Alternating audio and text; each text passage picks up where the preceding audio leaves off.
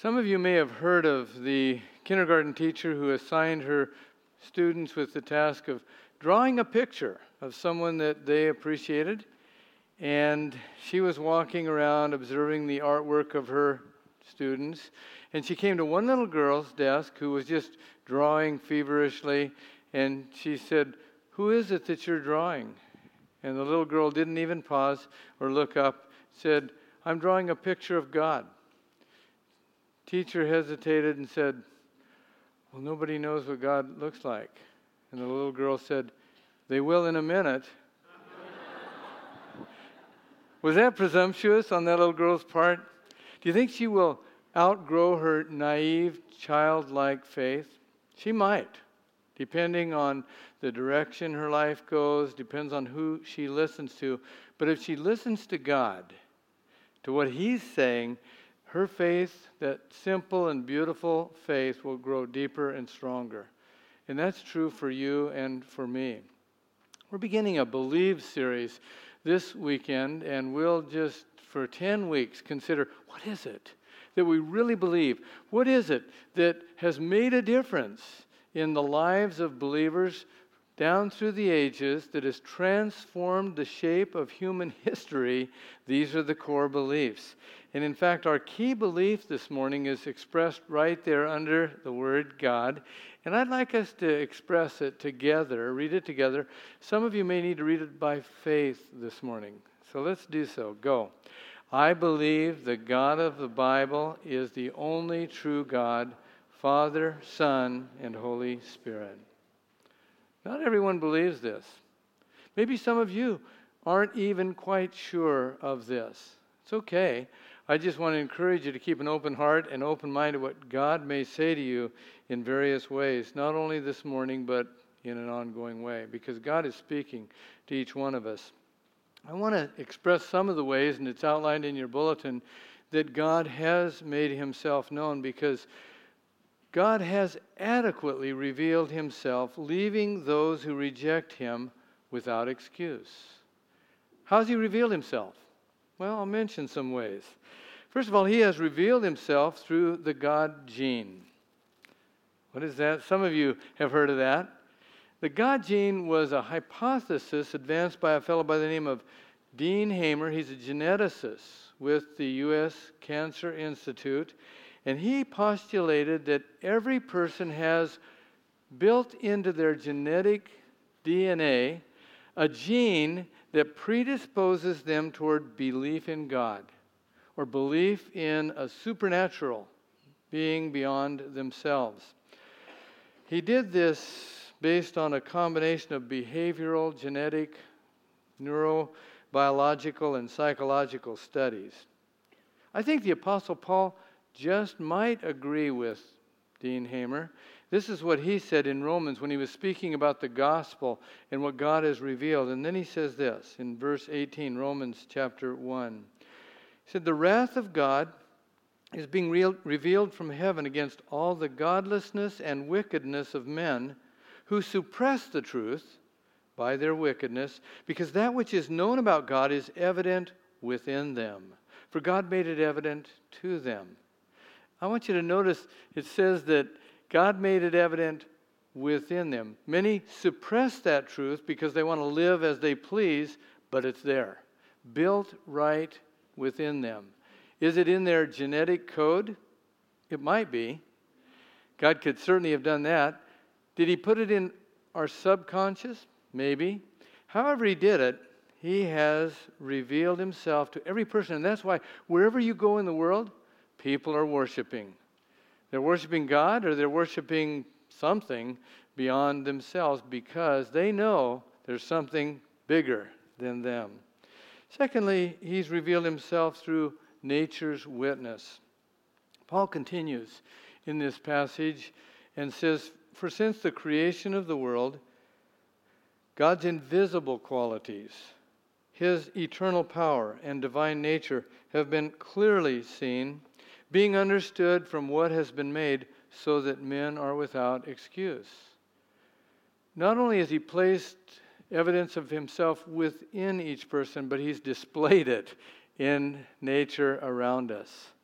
Now we have the Hubble telescope, and we can see out in space there are billions of galaxies. But I mean, it's way more than that, and wherever you are, you could be in a primitive culture and see the seasons of nature, the order that is in nature, and begin to realize, wow, there's design here. There must be a designer. This is anecdotal here, what I'm going to share with you, and you may have to verify this for yourself. But someone said, God's design may be observed in the hatching of eggs. Those of the canary in 14 days. Those of the barnyard hen in 21 days. Eggs of ducks and geese in 28 days. Those of the mallard in 35 days. The eggs of the parrot and the ostrich hatch in 42 days. Each of these divisible by 7, the number of days in a week. God's wisdom is seen in the making of an elephant. The four legs of this great beast all bend forward in the same direction. No other quadruped is so made.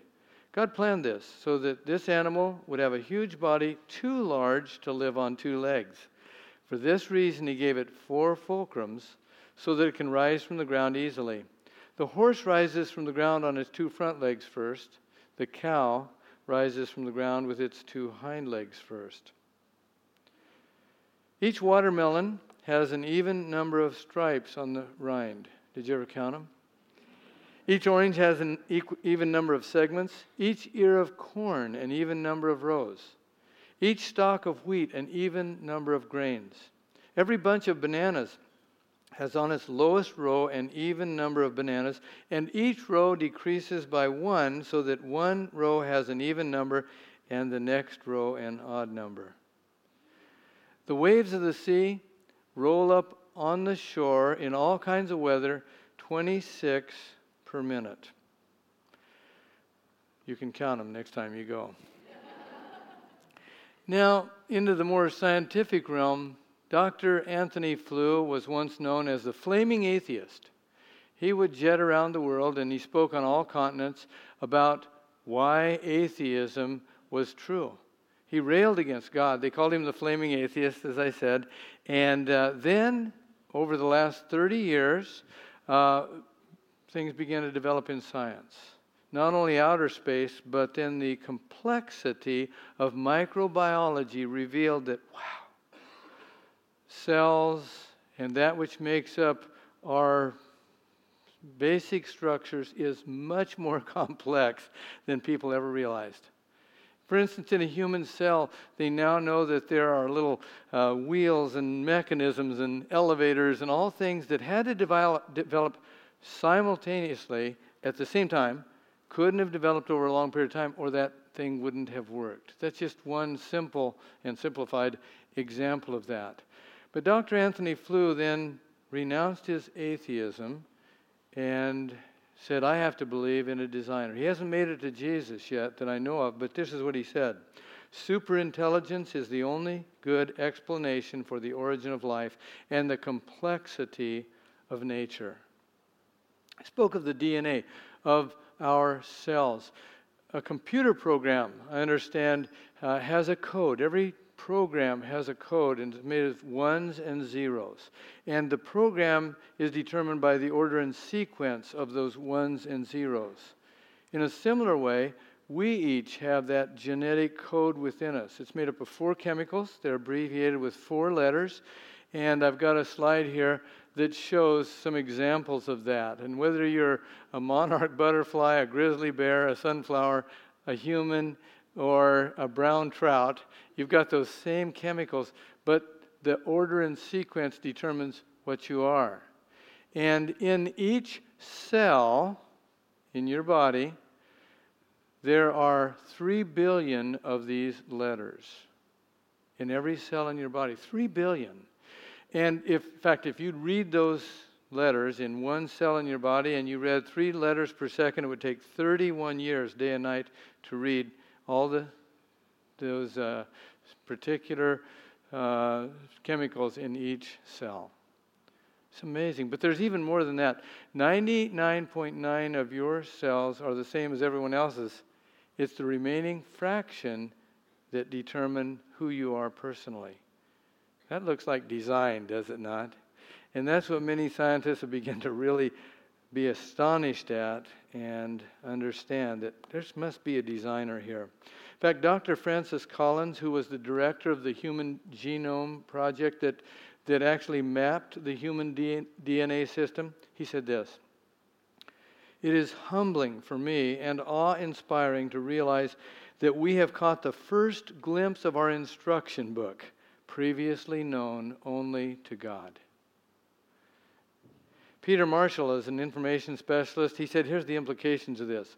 There's never existed a computer program that wasn't designed, whether it's a code or a program or a message given through a language, there's always an intelligent mind behind it. Every computer program.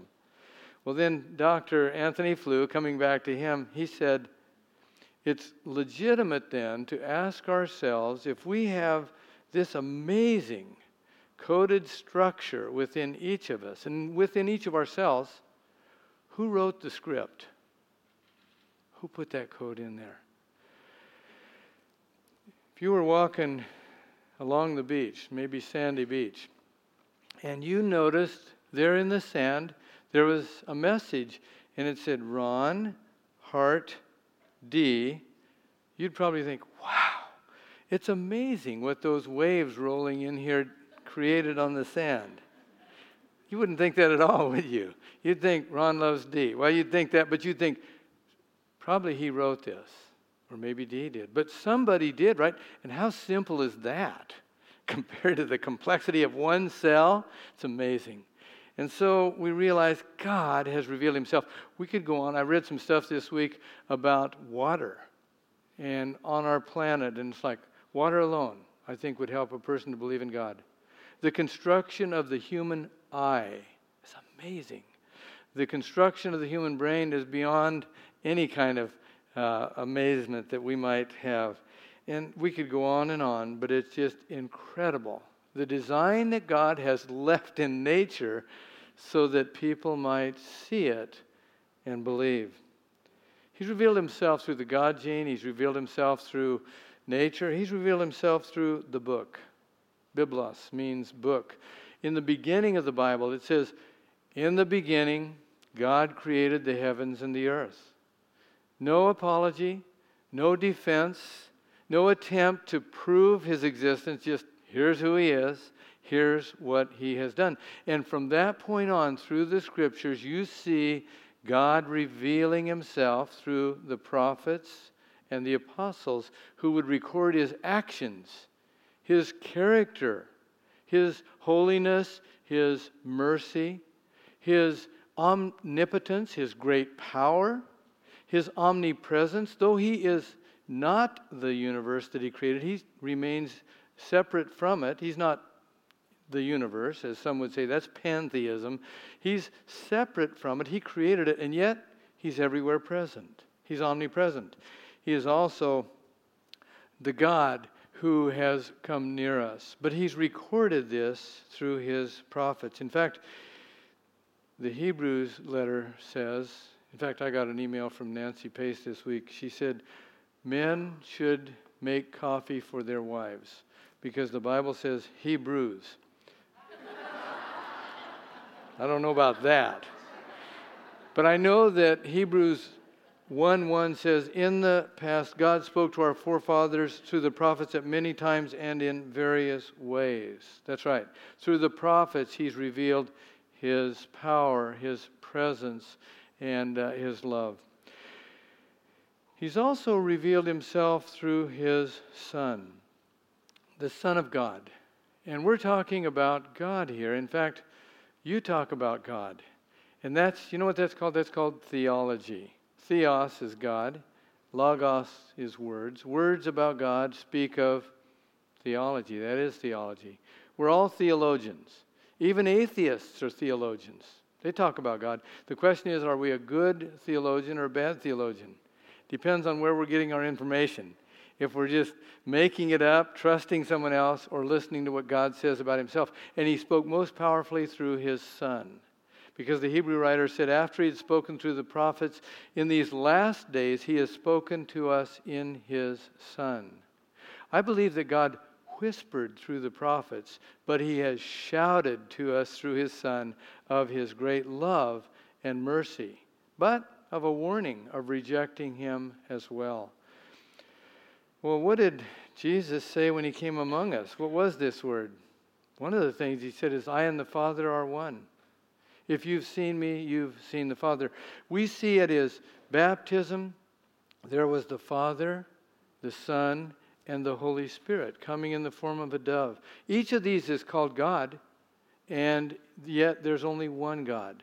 Whether we can wrap our minds around it or not, these three constitute the one God. We call it the Trinity, and this is our triune God.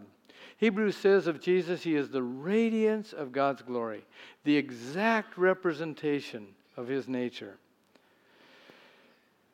God's revealed himself quite adequately, and yet he's under attack. This is nothing new. In fact, in the garden, in that paradise, Satan attacked the very nature and character of God when he said to Eve, has God really said that? You can't believe him, in essence, is what he's saying. And ever since then, God's been under attack. Some have come up with counterfeit gods. If you look through the Old Testament, it may have been Baal that they worshiped to draw people away from the true God, or Ashtaroth, the female deity that they worshiped in Canaan, or Molech was a god that many of them worshiped, and they actually offered their children in the fires, burning them as an offering to Molech. Now that tells you something about the nature of counterfeit gods that can even affect our culture today. You get into the New Testament, and they were worshiping the Greek gods, whether it was Artemis in Ephesus or the sons of Zeus that they mistook Paul and Barnabas for. They were worshiping eventually Caesar. And when Christians, 2nd century and on, refused to acknowledge that Caesar is Lord, they paid for it, many of them with their lives. And down through the ages, all kinds and all manner of counterfeit gods have been advanced that have competed with, sought to draw people away from worship and belief in the true God. Today it might be a god of stone or wood. It might be a god of CDs or 401k. It might be the possessions that we have that become all important to us. Ultimately, we can worship self rather than God.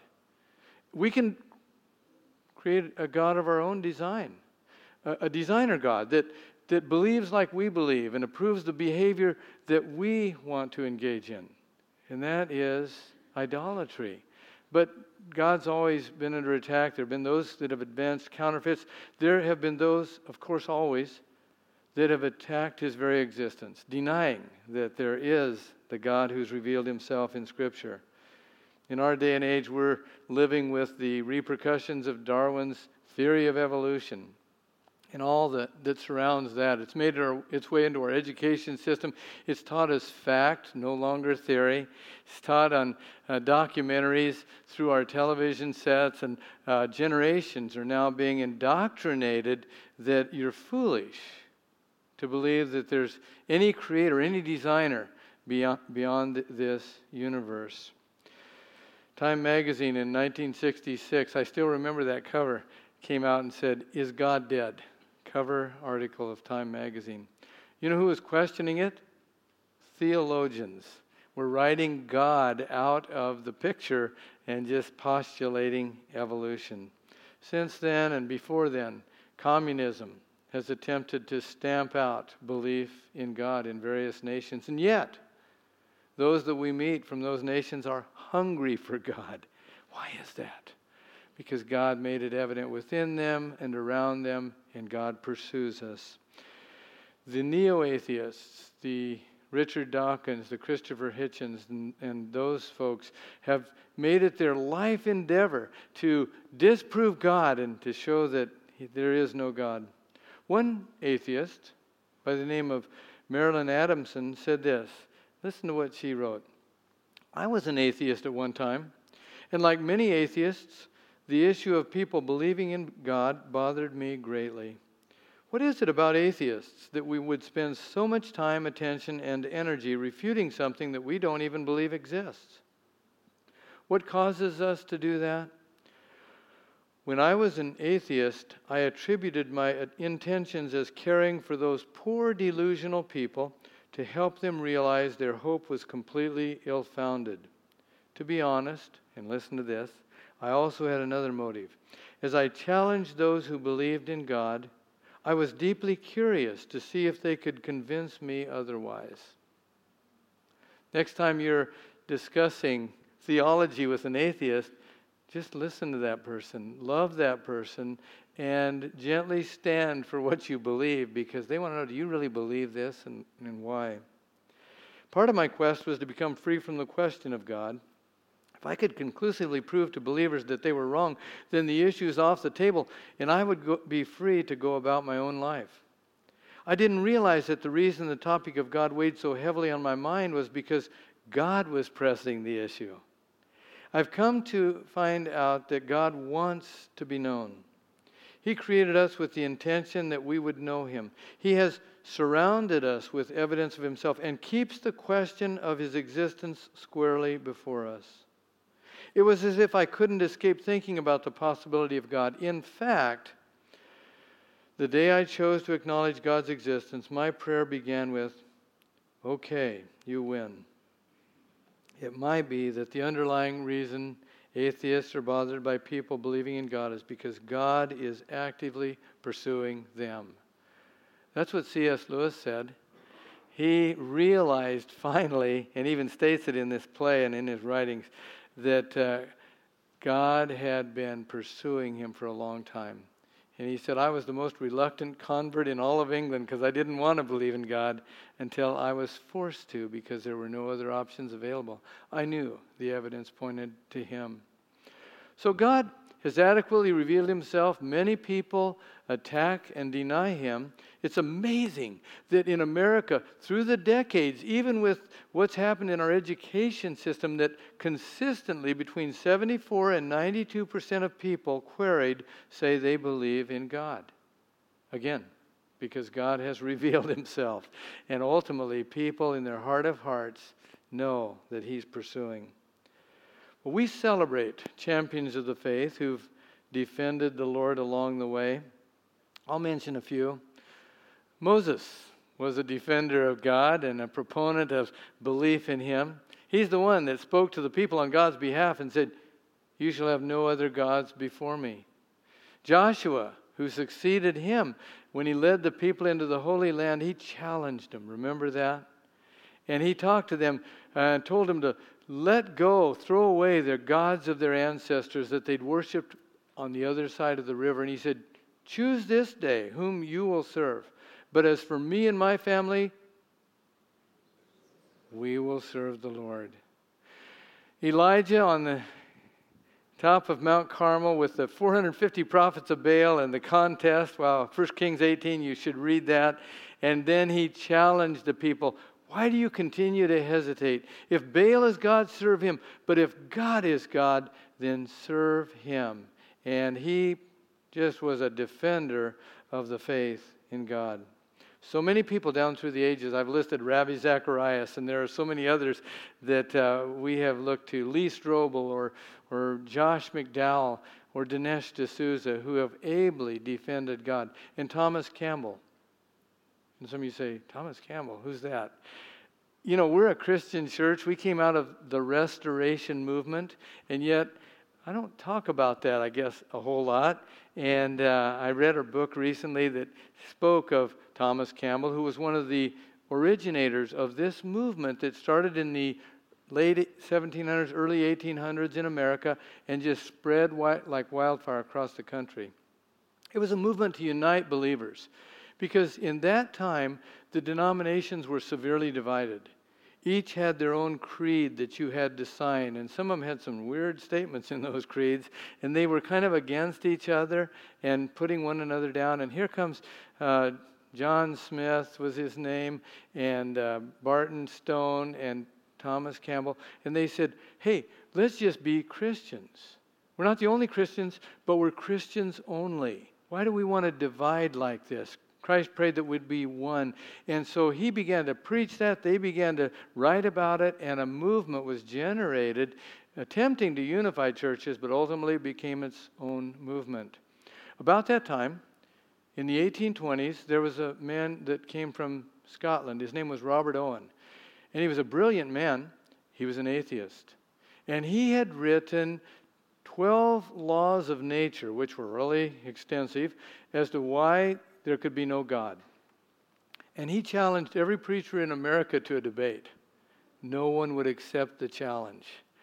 But Thomas Campbell heard about it and said, I'll accept it. And so they arranged for a year later to meet in Cincinnati, Ohio at a convention center, and they did so for the great debate. There were 7 moderators. People filled that place, about 1,000 people, and each had opening remarks. Alexander Campbell prepared his opening. Did I say Thomas Campbell? It's actually Alexander Campbell. That's an error in your bulletin. Alexander prepared his remarks. They both gave their opening remarks, but that's all Campbell prepared because he wanted to hear what Robert Owen said. And so Robert would share, and then he would respond, and this went on for 8 days. Morning to night. They didn't have television in those days, okay? So for 8 days, they debated, and the Cincinnati Observer said that Robert Owens had repeated his 12 laws 12 times, and everyone had heard that by then, you know, and that's all he had to say. He would just read his material, and then Campbell would continue to respond to him. Finally, Owens said, well, that's all I have, and he ceded the rest of the time to Campbell, and they said, are you through? He said, through. I haven't even started. I've only been responding to Robert Owens here. If you people will come back tomorrow, I'll tell you why you should believe in God. They did. And the next day, he spoke for 12 hours. And they listened. And then at the end of that, he said, everyone that believes in God, stand up. All but 3 did. And just the place just erupted, and there were churches planted in adjacent cities and counties that went stretching clear across that region. Alexander Campbell was an amazing defender of the faith. I love to hear Ravi Zacharias up at the University of Hawaii or those defenders of the faith. Those are our champions. Those are our heroes. But here's the deal. We may not be that, but each of us has the opportunity to put our awesome God on display every day. And we do. If we're a follower of Jesus, one way or another, we are displaying him. Here's 3 ways in which I want to suggest we do that. Jesus said to his disciples, and that's us, he said, you are the light of the world. Let your light so shine before men that they may see your good deeds and glorify your Father who's in heaven. So by our kindness, our compassion, the way that we treat others, that displays to people around us that don't even believe there's a God and points people to him. Secondly, our unity has a lot to say about God. In fact, Jesus, the night that he was betrayed, he prayed for his followers. He prayed for his disciples and those who would believe because of their word, and that includes us. And he prayed that, Father, as you and I are one, may they be one, so that the world may know that the Father has sent the Son. And so our willingness to love one another, our willingness to forgive one another when we have a problem, our willingness to reconcile with one another, to ask for forgiveness, our willingness to resolve conflicts between ourselves rather than just go somewhere else to church. Oh no, these things speak to the world, in fact did in the first century so powerfully, they said, behold how those believers, those Christians, love one another. So we're called to love one another, not just in this church, but in every part of this city where people name the name of Jesus and stand for him across denominational lines. We display the glory of God in our unity. One more area I'll just mention in which God's power and glory is really displayed is in our suffering. the Apostle Paul suffered. He was amazing. He wrote half the New Testament and planted churches all over the Mediterranean world, but he had what he called a thorn in the flesh. We don't even know what that physical malady was. But he says in 2 Corinthians 12, I prayed 3 times, begging God to remove that thorn. But God said to me, finally, no, my grace is sufficient for you because my power is made perfect in your weakness. Paul reflected on that, and then he said this, that's why for Christ's sake I delight in weaknesses, in insults, in hardships, in persecutions, in difficulties. For when I am weak, then I am strong. Amazing, huh? I mean, have any of you had any weaknesses that you've delighted in this week? Any insults, difficulties? Because then you realize, I'm depending on God, and this is what really counts. By the way, I've seen that in a number of your lives continually with the trials that come. And that testifies of the glory of God. Denise Timmerman and Debbie Gaines were in our first service, both going through chemotherapy, both just beaming with the love of Jesus, and that displays the glory of God. Sometimes I don't respond immediately that way, and I need to learn. Suffering helps us to learn that God has a plan in our lives. This past week, I was listening to some Focus on the Family broadcasts, and if you don't listen to those, I really urge you to. Just download the app, and you can just listen to those broadcasts. There was a gal on there by the name of Michelle Cushatt, and she was telling President of Focus on the Family, Jim Daly, her experiences about her life. She, at one point, was a women's conference speaker. She would travel all over the world speaking about God. And then she was diagnosed with cancer of the tongue. Over a period of years, they had to remove 2/3 of her tongue. She speaks with a lisp, but she still speaks about God to anyone who will listen. No longer a conference speaker, she saw her husband abandon her and her 1.5-year-old child, later remarried, and shortly after they brought their blended families together, a relative needed someone to take and adopt 3 little children, 2 twins at 4 years of age and a 5-year-old. And they knew God was calling them to do that. And it's been tough. It's been difficult. But she shared through all these difficulties, God has given her hope continually. And Jim said, wow. He said, you know, I saw some of this because Focus on the Family, after those 21 men from Egypt were beheaded by ISIS. You remember the picture on the beach of them all kneeling? He said, we decided to Focus on the Family. We were going to build homes for their wives. So they have an Egyptian Focus on the Family, and they worked with those wives to do that. And he said, our representative from Egypt called us one day and said, these women are weeping. He said, well, of course they are. They lost their husbands.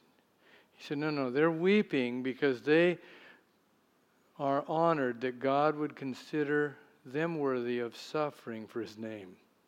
And then Michelle Cushatt said, you know, in the West, we've come to expect comfort. And when our life doesn't turn out as we expect it would, we're angry at God and devastated. But Jesus said, in this world, you will have tribulations. Take courage, I've overcome the world. It's a fallen world where evil and suffering happens to everyone. She said, in most countries in the world, people expect to suffer. And when in the midst of suffering, believers see God show up and bring them hope, they consider that a gift. She went on to say, we're going to suffer with or without God, but with God, there's hope. And that's what I offer to each of you from God's revelation this morning. Believe in God. There's hope. Do you believe? I want to return to that statement that we opened with, our key idea for this week.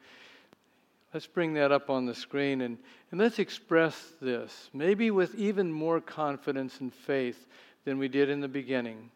Let's read it together. Go.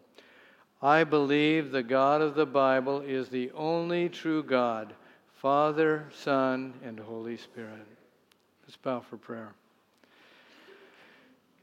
Thank you, Lord, for revealing yourself so powerfully to us in so many ways, and especially through your Son, Jesus, our Savior, who gave himself for us to redeem us. I pray this in his name. Amen.